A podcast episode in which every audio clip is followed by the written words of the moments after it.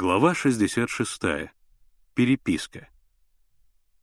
Пришел ответ адресного стола.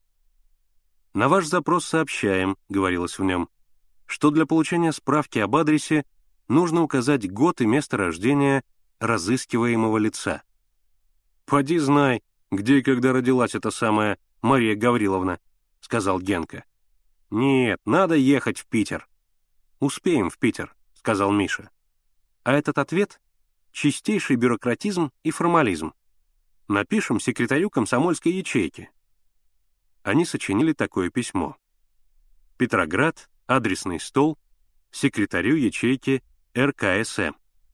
Дорогой товарищ секретарь, извините за беспокойство, дело очень важное. До войны 1914 года в Петрограде на улице Мойки, дом СС Васильевой, проживали гражданин Владимир Владимирович Терентьев, его жена Ксения Сигизмундовна и мать Мария Гавриловна. Пожалуйста, сообщите, живут они там или куда переехали. Не все, конечно, потому что Владимир Владимирович взорвался на линкоре, а мать и жена, наверное, живы.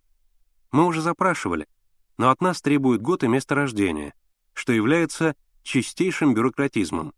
Вам, как секретарю РКСМ, нужно обратить на это самое серьезное внимание и выжечь каленым железом. С пионерским приветом Поляков, Петров, Эльдаров. Ребята отправили письмо и стали дожидаться ответа. Приближался конец первого полугодия.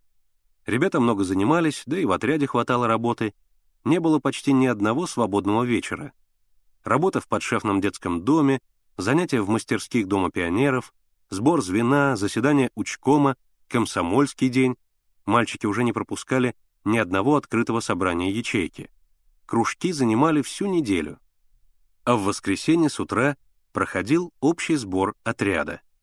Кроме того, Мишина звено переписывалось с пионерами Хемшица в Германии, пионерами Орехово-Зуевского района и с краснофлотцами.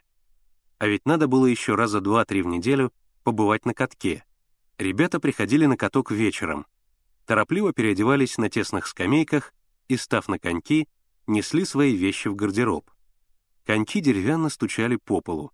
Этот дробный стук речитативом выделялся в общем шуме раздевалки, окутанной клубами белого морозного воздуха, врывающегося с катка через поминутно открываемые двери.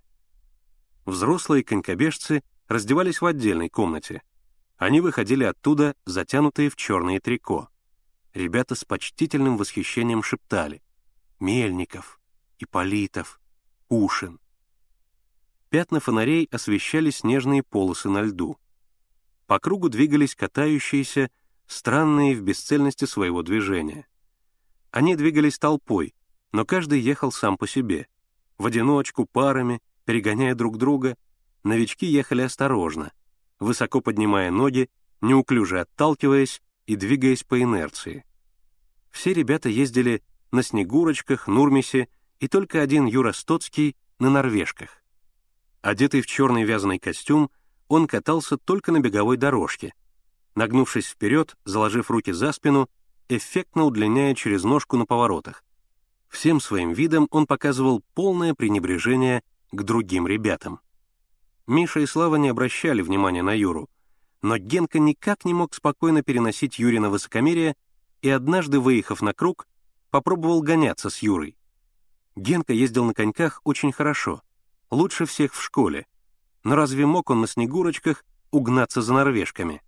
Он позорно отстал от Юры на целых полкруга. После этого случая все начали дразнить Генку. Ездили за ним и кричали «Эй, валенки, даешь рекорд!» Генка с досады перестал посещать каток. По улицам на коньках тоже не бегал. Он ходил мрачный, и однажды объявил Мише и Славе, что приглашает их прийти к нему в субботу на день рождения.